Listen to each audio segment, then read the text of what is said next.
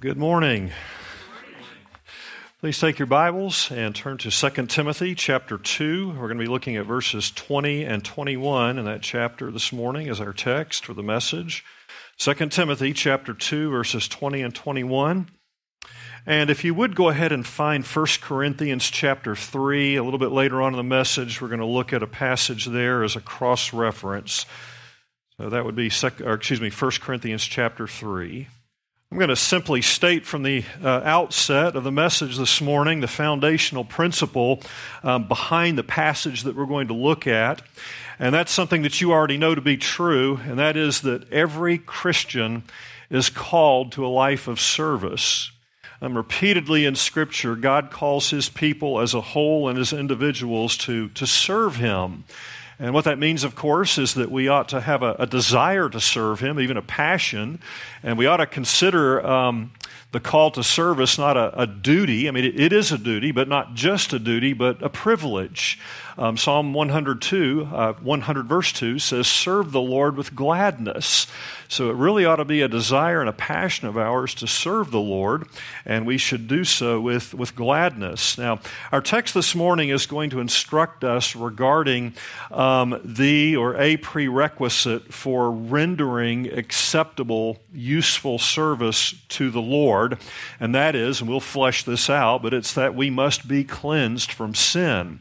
Um, we saw this earlier in our scripture reading from Isaiah chapter 6, where God purges Isaiah or cleanses him uh, uh, to render him fit for service, and then he's sent forth as, as a prophet. Well, about uh, seven centuries later, the Apostle Paul addressed that subject of being cleansed in order to render useful service to the Lord. There in 2 Timothy chapter 2, verses 20 through 21. Let's go ahead and read that. Paul wrote, But in a great house, there are not only vessels of gold and silver, but also of wood and clay, some for honor and some for dishonor. Therefore, if anyone cleanses himself from the latter, he will be a vessel for honor, sanctified, and useful for the master, prepared for every good work. Let us pray. Our Heavenly Father, we thank you again for the privilege of being together today to fellowship and to worship you, to offer up our prayers and our praise. And as we come now to the proclamation of the word, we pray that your Holy Spirit, who inspired Paul to write these words, would open up our hearts and minds and help us to understand the teaching and to apply it to our lives. We pray that we would not be hearers only, but doers of the word to your glory, Lord. We thank you and we pray these things in the name of our Savior, Jesus Christ. Amen. Well, let's consider this morning the topic of being useful to the master. Um, I I really like when uh, we uh, get into passages, when I'm called upon to teach or preach from a passage where the scripture writer himself provides the illustration for the point that he's going to be that he's going to make. And here we have one of those passages where the Word of God itself has the illustration of the point to be made. Um, Paul wrote, "But in a great house there are not only vessels of gold and silver, but also of wood and clay, and so forth." So we've got the picture of a house, and let me talk about the house in just a moment and skip right to the vessels. Uh, the Greek word that is translated vessel can mean all kinds of implements and utensils, but the idea here is probably primarily containers. That's how we would generally use the word vessel, at least in that, in that context. And so you've got various containers uh, jars, pails, pots, cups, pitchers, urns, bowls, and the like. And if you think about it, um, just about any house is going to have a lot of vessels in it. Um, think about your own house for just a moment. Think of how many vessels how many containers you've got in your house. Um, if you've got a garage, you go out there and you probably have a bucket to use when you wash your car, and you'll have metal cans to hold gasoline and fluids and other chemicals. Um, you go inside and you go to the bathroom, you'll have uh, bottles for shampoos and, uh, and cosmetics and cleansers and medicine. Uh, then when you get to the kitchen, you've got a, a lot of different types of vessels. Um, you've got a jug for milk, you've got pitchers for water, tea, lemonade, whatever it is that you drink. You've got jars that hold pickles and olives and condiments, and you probably have plastic Tupperware like containers that hold flour and sugar and other things. And and then you've got pots and pans for cooking and you've got cups and mugs and glasses uh, to to hold to hold drink to hold liquid bowls and plates to serve food. So um, you have a variety of vessels in your home and and they're they're they have a lot of different uses and made of a lot of different materials uh, glass metal plastic um, paper products. You may even have some fine china. So um, there are a lot of vessels in even the average home.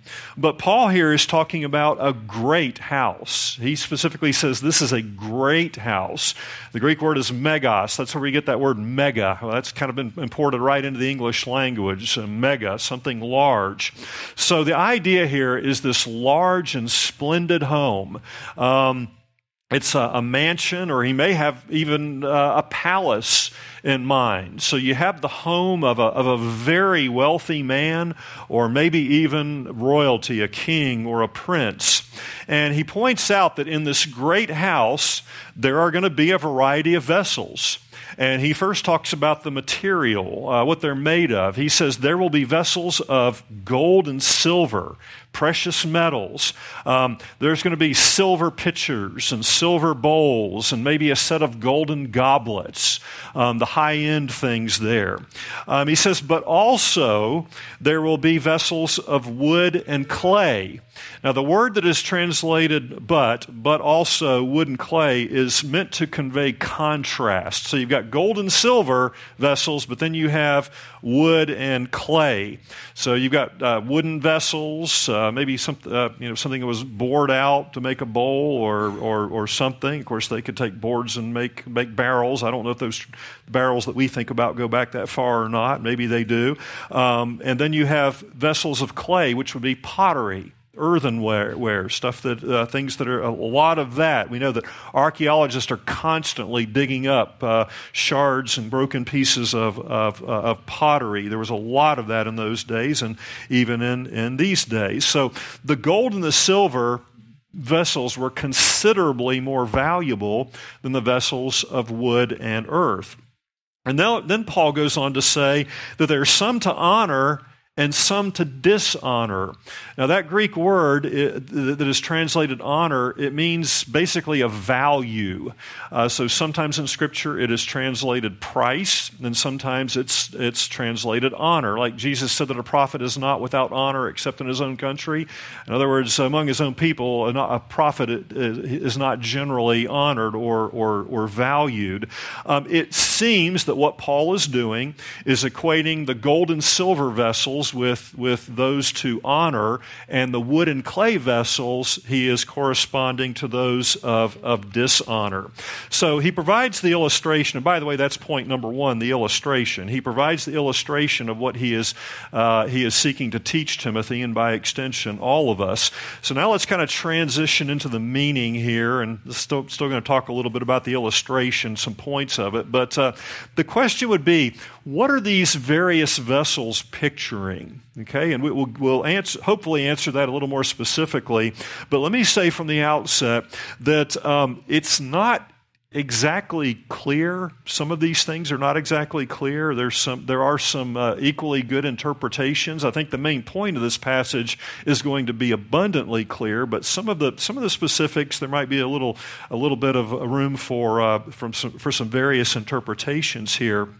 But uh, if we're talking about, if, if gold and silver is to be equated with honor, um, something valuable, and, and wood and clay with dishonor, then we are talking about the material. Uh, if, if, if uh, the, the material is in mind here, we're talking about the value of it. Again, gold is more valuable than wood and clay, and silver is more valuable than wood and clay. We can walk right out this building, and we've got plenty of dirt and plenty of trees, right? Um, you probably won't find any gold or silver Okay? Um, it's, it's rare, so you've got a contrast in the value of the material. In your, own, in your own home, if you've got fine china, your fine china is worth a lot more than your paper plates. So there's a contrast in the value of the material. Um, something else to be considered would be the, would be the purpose. Okay, there's some who see in honor and dishonor a, a, a, a, sort of a picture of the of what they're used for. So you've got some things that would be used as a drinking glass, and some things that might be used uh, to carry out human waste or or trash or something like that. Honorable and dishonorable use. Uh, you know, a cooking pot versus a garbage can. But then another consideration would be the condition of, of the vessel. Is it is it usable or useful at at any given time. Um, you could you could have a golden goblet, a golden jewel encrusted goblet made by the finest artisan in the land, but if it's dirty, it's not fit to drink out of until it's until it's cleaned, until it's washed. Okay, that's why we, we wash at the end of the day so that uh, our utensils and our vessels will be usable. If that's what's in view here, uh, it it it would seem to be bolstered by other places, uh, other places in Scripture that use that, that Greek word time, which is uh, translated honor here. Uh, for example, in Romans chapter 1, 26, it said, For this reason God gave them up to vile passions, and it talks about sexual perversion. Vile, the same word that is translated dishonor here. So, um, We've got those three things to consider. Um, so keep those in mind as we talk more about this great house um, it is almost without question that Paul has in mind the church. And most likely, he has in mind the, the visible professing church. So we all know there's the, if you will, the, the true church that's made up of genuine believers, all the regenerate of all the ages, but then you have the visible professing church. Okay? Today, we are a visible professing church. Uh, other churches around are, the, are, are, visible professing churches, and you could even maybe talk about us collect collectively. Um, the New Testament uses several pictures of the church, it's represented by several different things. Uh, for example, we're the sheep. Jesus is the good shepherd. We are his flock. Um, the vine and the branches. Jesus said, He's the vine, and we are the branches of the vine. Um, the church is, is represented as the body of Christ. He is the head, and we are the various members. Well, another picture of the church in the New Testament is is as a house, the house of God.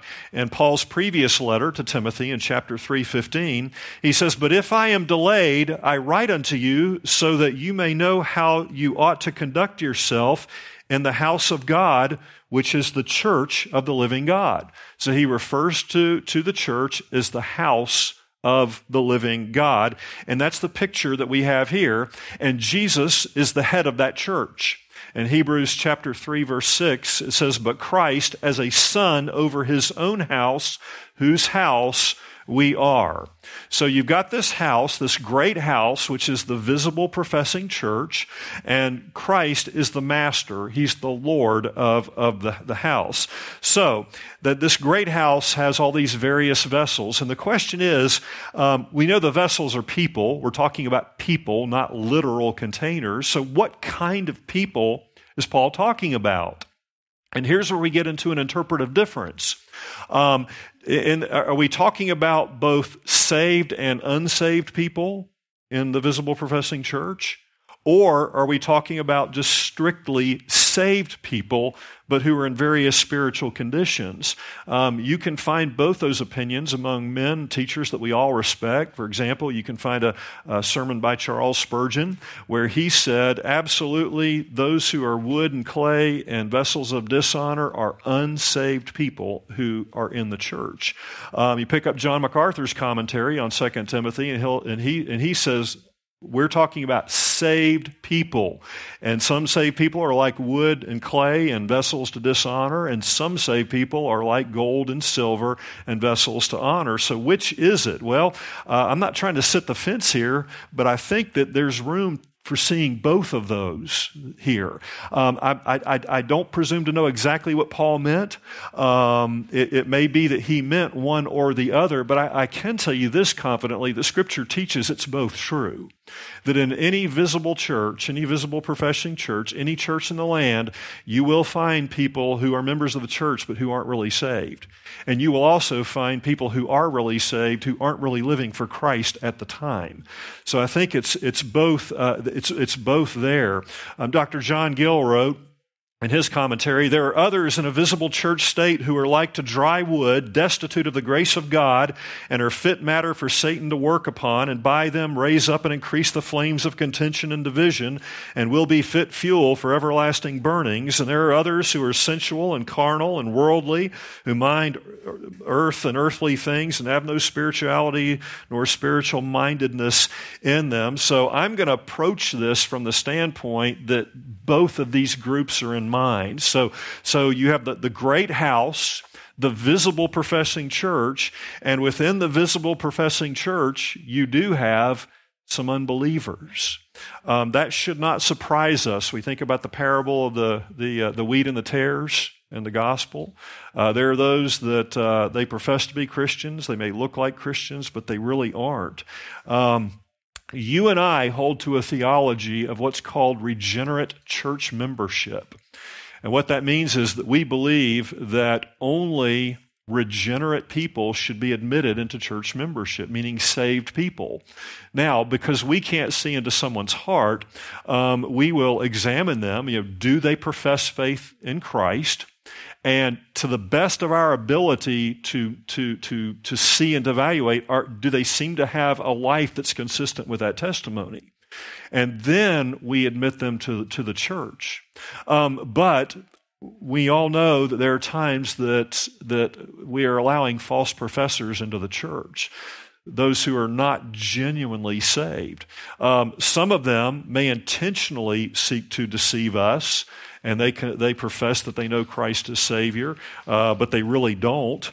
Um, but there are others who, who can be just self deceived. They really do believe that they have placed their faith in Christ, um, but they've deceived themselves.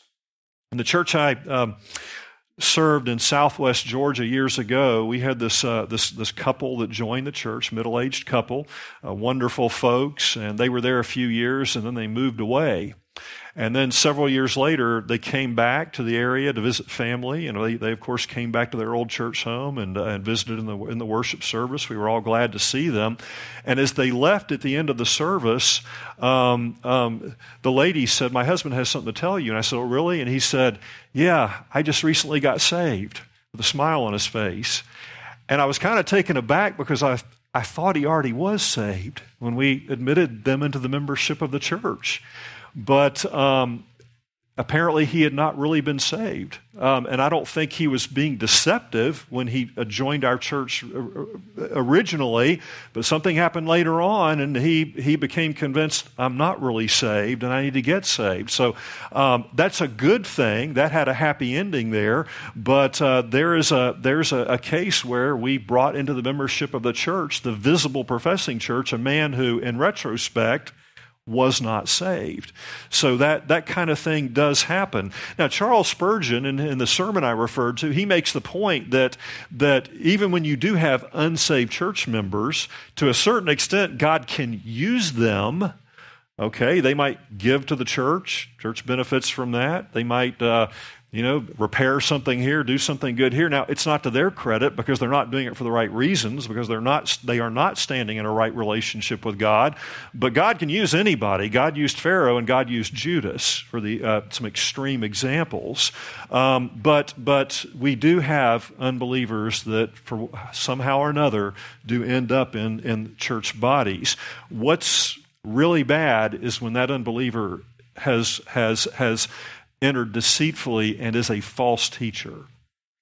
That is one of the backdrops of Paul's epistles to Timothy. In fact, uh, we won't take time to read it, but in 1 Timothy, Paul says to Timothy, Remember, I left you in Ephesus so that you might oppose and stamp out false doctrine. That was one of the main reasons that, that Paul sent Timothy back to the church of Ephesus was because false teachers were, were rising up and misleading the people. And if you go in 2 Timothy chapter 2, go up a few verses to verse 15. Let's read verses 15 through 18 trying to keep all this in context. He says, Be diligent to present yourself approved to God, a worker who does not need to be ashamed, rightly dividing the word of truth, or rightly interpreting it and rightly presenting it. Verse 16, But shun profane and idle babblings, for they will increase to more ungodliness, and their message will spread like cancer. Hymenaeus and Philetus are of this sort, who have strayed concerning the truth, saying that the resurrection is past already, and they overthrow the faith of, of some.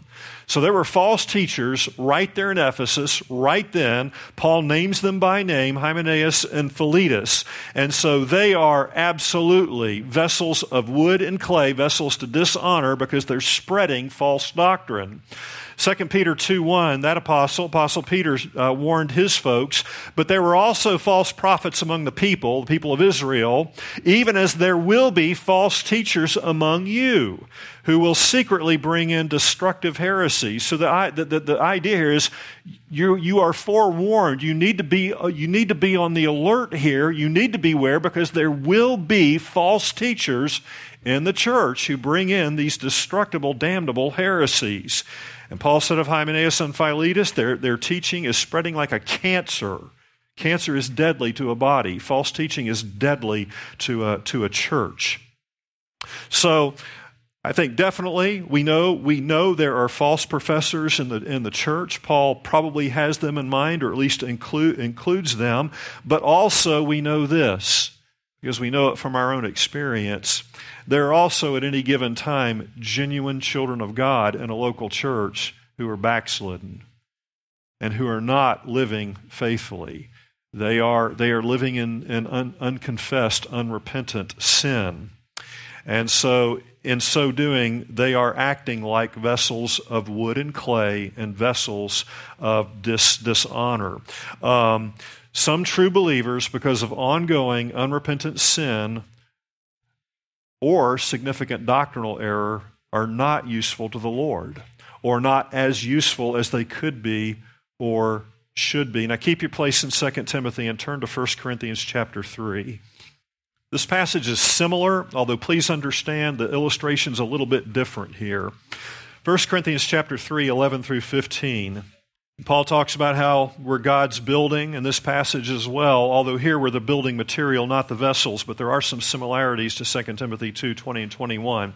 Starting in verse 11 For no other foundation can anyone lay than that which is laid, which is Jesus Christ. Now, if anyone builds on this foundation with gold, silver, precious stones, wood, hay, straw, each one's work will become clear, for the day, that's the day when Christ returns, will declare it because it will be revealed by fire, and the fire will test each one's work of what sort it is. Okay? So Christ will come back, and he is going to test our work, the, the, uh, the, the service that we supposedly did on his behalf, and it, and it is compared to the testing of fire. Verse 14 If anyone's work which he has built on, built on it endures, he will receive a reward. Okay, gold and silver are not destroyed by fire, they are refined by fire. They stand the test, right? Verse 15 If anyone's work is burned, that work which is wood, hay, and stubble, he will suffer loss, but he himself will be saved, yet so as through fire. Okay, so we're talking about a, a, truly saved man, but his works didn't amount to much. It was wood, hay, and stubble or straw. And when the fire of testing came, it was just all burnt up. And he's saved because we're saved by the work of the Lord Jesus Christ, not our own, but he's left empty handed before God.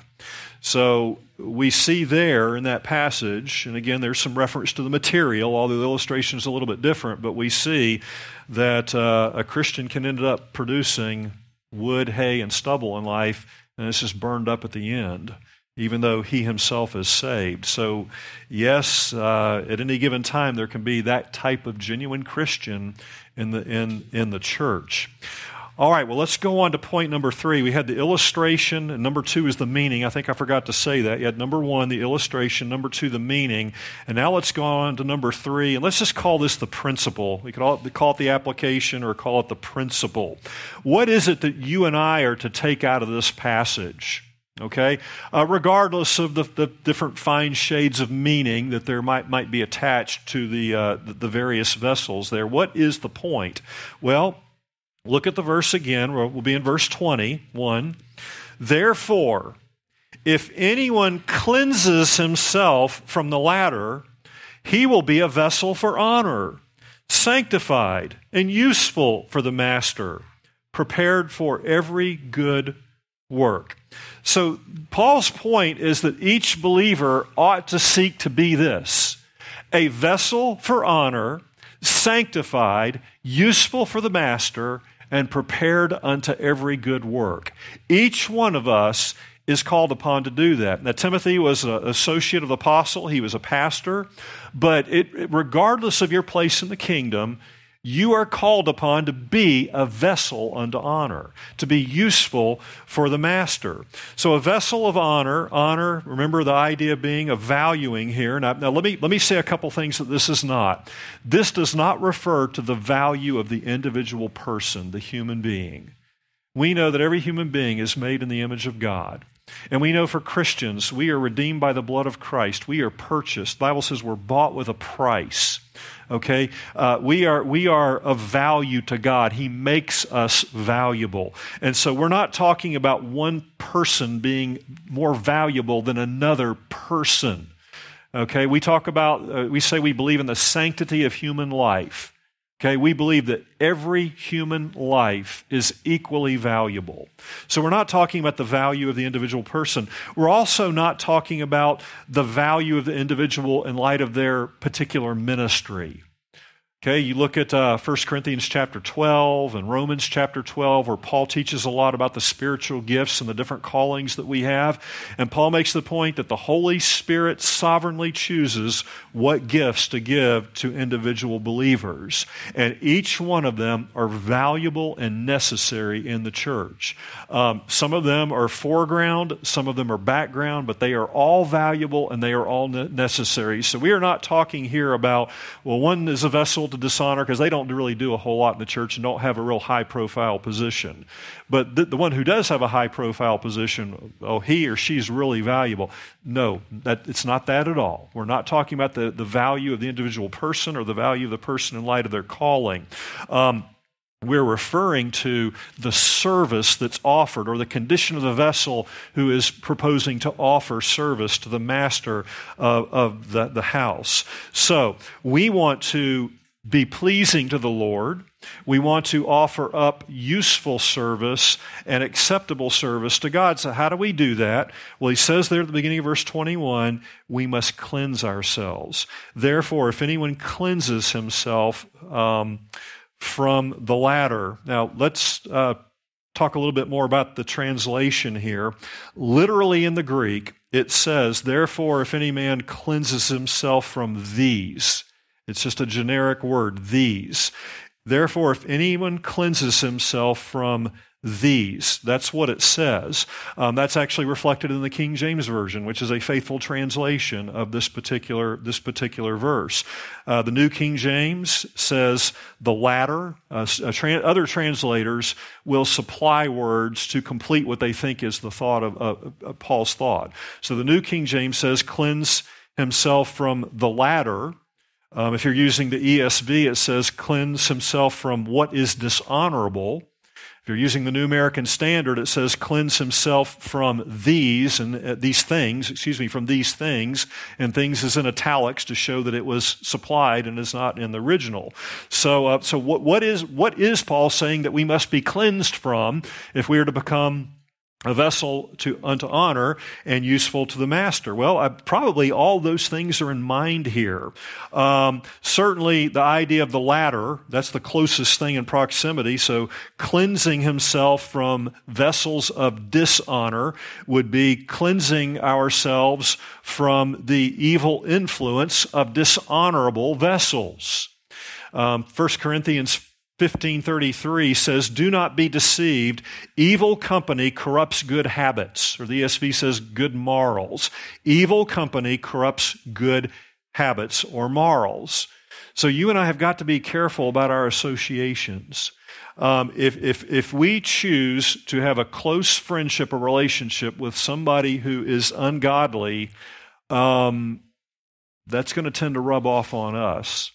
And by the way, with this being in view, we also need to say there are provisions in Scripture to where such a person, uh, if they do not repent, need to be put out of the church. Okay, that's not what Paul's dealing with here, but he's talking about personally. We need to be careful of our associations. There are people in the visible church who are living dishonorably or in wickedness. And so, as the New King James says, cleanse yourself from the latter. Cleanse yourselves from those type of, type of people, and especially the influence of false teachers. Especially the influence of false teachers. And again, it would seem like at the very least, Paul is warning Timothy about uh, Hymenaeus and Philetus. Cleanse yourself from them. Don't associate with them.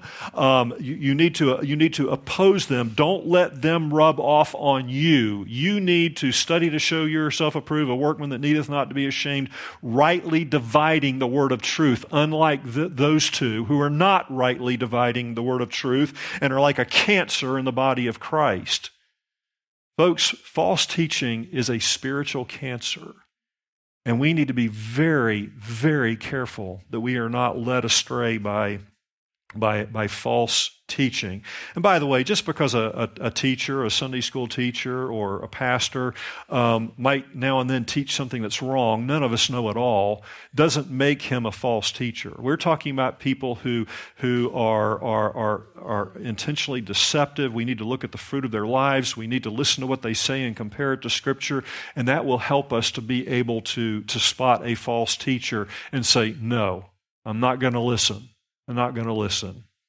So we cleanse ourselves from false teaching and the impact of false teaching. We need to understand to accept false doctrine hinders our service to the Lord. Again, Paul says it's like a cancer.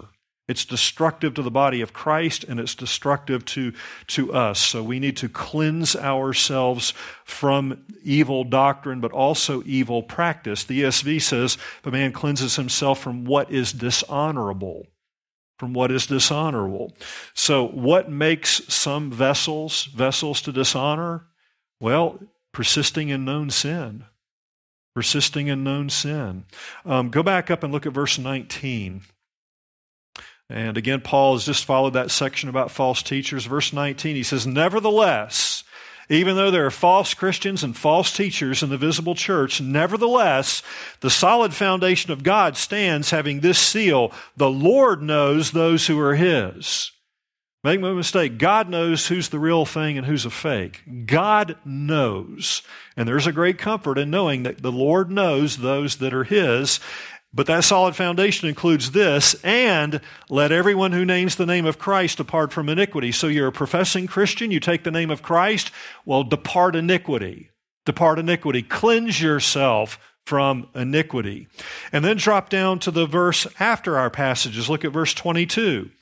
Flee also youthful lusts, but pursue righteousness, faith, love, and peace with those who call on the Lord out of a pure heart. So, this section here about cleansing yourself from these is sandwiched by passages on sin and iniquity. And so we can safely conclude that that's, that, that is included on the things that we need to cleanse ourselves from. Again, going back to uh, Romans 1:26 I gave you an example where the word that is translated dishonor here is translated vile there because it's describing vile sins. So we need to cleanse ourselves. We need to to to to uh, to recognize that we need to be cleansed from sin. We're called upon to be holy. Uh, the seraphim cried, "Holy, holy, holy," and Isaiah was so overcome by that, all he could see was his own sin, and God symbolically cleansed him from that and then fitted him uh, for service. So we need to understand we're saved to serve. We're, God didn't save us just to get us to heaven.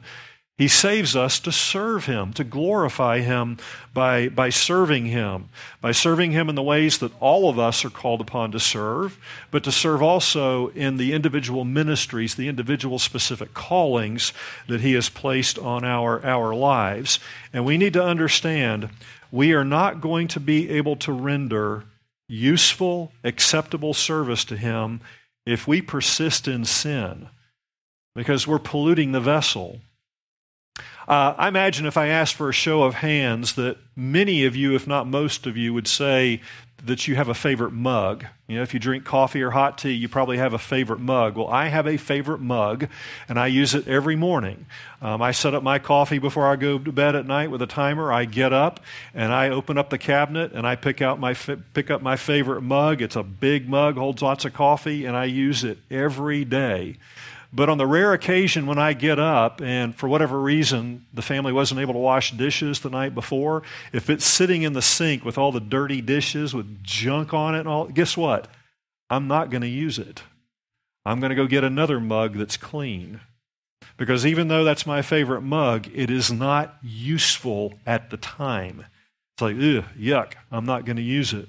Let's, let's go back to Paul's illustration. And, and forgive me, I don't want to be indelicate here, but if you have the master of this great house in the illustration, the wealthy man, the king that has this, has this, has this, this mansion, this palace, and his servants come in one day and try to serve him food out of a container that's used to carry human waste out of the house. What's his reaction going to be? He has been grossly dishonored by his servants.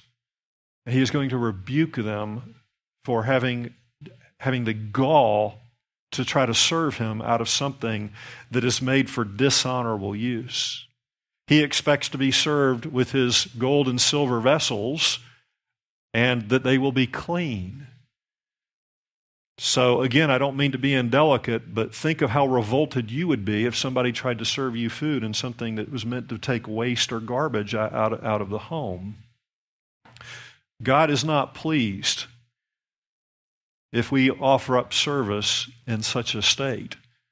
Now, does He still love us? Of course. Just like I still love my coffee mug, but I'm not going to use it if it's dirty. It's going to need to be cleansed before I'm going to put my mouth to it and drink, drink coffee out of it. So, at any given time, a believer may not be useful because of sin. So, if I persist in sin, and I'm not coming to grips with it, I'm not dealing with it biblically,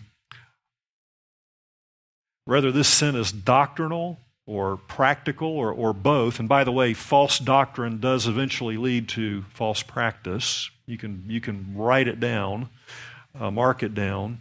But if I'm persisting in sin, I'm going to limit my usefulness to God. Um, I might even, I might even uh, render myself completely useless.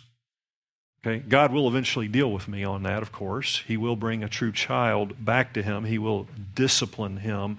But I have, in effect, become a vessel of, of dishonor. So I've got to seek cleansing. And if I seek cleansing, if, I'm, if, I, if I seek cleansing And by the way, we don't cleanse ourselves, of course. God cleanses us. We repent and He washes us. Go to Psalm 51, where David, a true child of God, sinned and said, Wash me thoroughly from my iniquity. Wash me, and I shall be whiter than snow. Um, God is the one who, who actually does the cleansing. So we go to Him for cleansing. So when I, I, I, I seek cleansing, when I come to Him with true repentance and godly sorrow, He cleanses me. And now I'm a vessel unto honor right? Therefore, if anyone cleanses himself from the latter, he will be a vessel for honor. Okay? And then Paul says he'll be sanctified. That means he'll be, he'll be made holy, purified. It's an interesting little parallel here. Remember that the tabernacle and the temple had vessels, and they were made out of precious, precious metals, gold and silver and so forth. Well, so they're, they're made out of precious metal, but they also had to be ceremonially cleaned and sanctified to be used in the temple.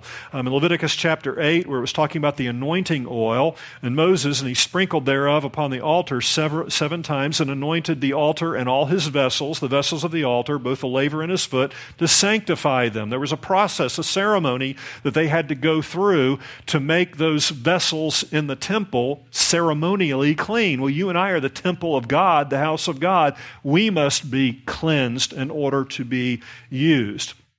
And then he says, useful for the master. Just kind of pulled that out for the title of the message. Useful for the master. So fit, appropriate. Only a holy vessel is fit for the use by a holy God. Uh, the word master here, it's an interesting word. In Greek, it's despotes. It's where we get the word despot. Uh, we use that kind of in a negative sense to refer to a dictator or a totalitarian, a despot. Um, but it's not a bad word. Um, Vine's Expository Dictionary said one who has absolute ownership and uncontrolled power. Thank God he is the one who has uncontrolled power. Absolute ownership, uncontrolled power. That's the master of the house. He owns us. He owns us, and so we ought to be absolutely concerned about being fit vessels for Him, useful for Him, being clean. And then He says there at the end, prepared for every good work. So we have four things we'll be a vessel to honor, we'll be sanctified, we'll be useful for the Master, and prepared for every good work. And uh, we know we are saved to do good works, to glorify God by good works. We're not saved by good works, but we're saved that we might do good works. Familiar passage, Ephesians 2 8 and 10, 8 through 10. For by grace, for by grace you have been saved through faith, and that not of yourselves. It is the gift of God, not of works, lest anyone should boast. So salvation is, is wholly by God's grace through our faith in the Lord Jesus Christ alone, His work, not ours. But then he says in verse 10 For we are His workmanship Christ did the work to save us, for we are his workmanship, created in Christ Jesus for good works, which God prepared beforehand that we should walk in them. So we are not saved by good works, but we are saved that we might do good works and bring glory to God through our good works. So if we are cleansed, if we are purged, if we are pure, then we are usable. And by the way, well, not by the way, on the main point, I, meant to say earlier, folks, we're not talking about perfection. You and I will never be perfect in this life. Now, God one day will perfect us when Christ comes back. Uh, now it's about direction. Okay? We deal with sin as God makes it known to us. And then by His grace, we get a hold of that or get, get victory over that. He goes on to the next one. It's a continual cleansing. That's what the Bible calls sanctification, becoming more like Christ. Okay? What we're talking about is I need to be cleansed from things that I recognize as sin, whether doctrine or practice. And on addition, in addition to that, I need to be growing in my knowledge of Scripture so that I'll be increasingly able to identify false doctrine and sin. So we're not talking about perfection. Uh, but direction. But uh, when we are cleansed, we are prepared for every good work. We're like that cup that was dirty, but we washed it and we put it on the shelf, and now it's ready to be used whenever we need it next. Now, that doesn't mean that we're supposed to sit around inactive, of course. I don't mean we're supposed to be inactive. Um, but we do need to be cleaned so that when an opportunity comes to do a good work or serve God this way or that way, that we are prepared. We're prepared because we're seeking by His grace to be, to be pure. So, the master of the house, He created us, He redeemed us, He saved us, He owns us, He calls on us to serve Him. He intends to use us. And so it's our duty to keep ourselves usable by his grace keep ourselves usable. And and to do so out of a motivation of wanting to glorify him and out of love for him because of what he's done for us um, and out of thankfulness for what he's done for us. Again we need to serve with gladness. It's a privilege. It is a duty but it's a whole lot more than a duty. It's a privilege to serve the one who laid down his life for us. And then finally going back to this sad fact that there are there are indeed church members.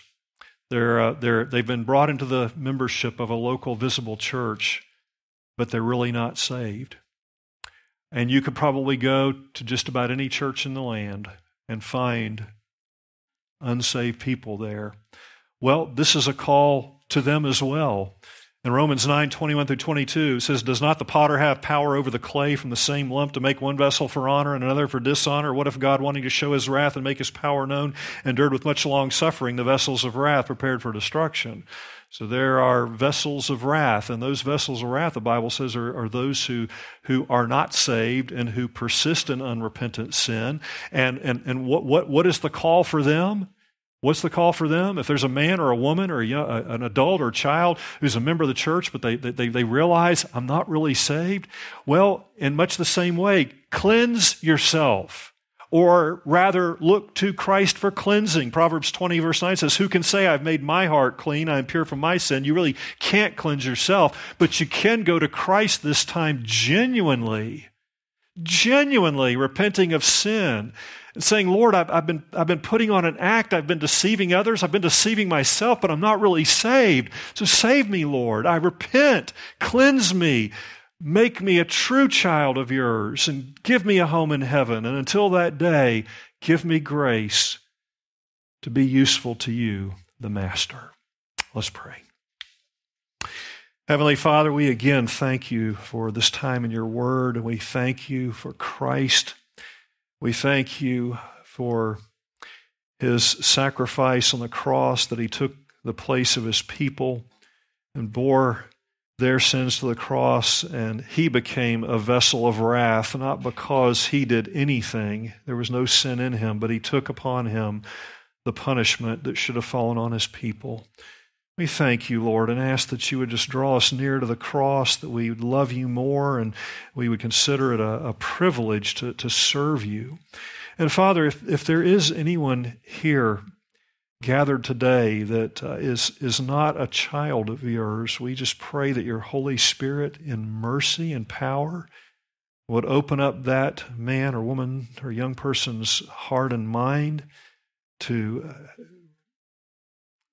acknowledge the truth of the gospel and to repent and place their faith in Christ to the saving of their souls, all to the glory of you, God our Father. And we again pray these things in Jesus' name. Amen.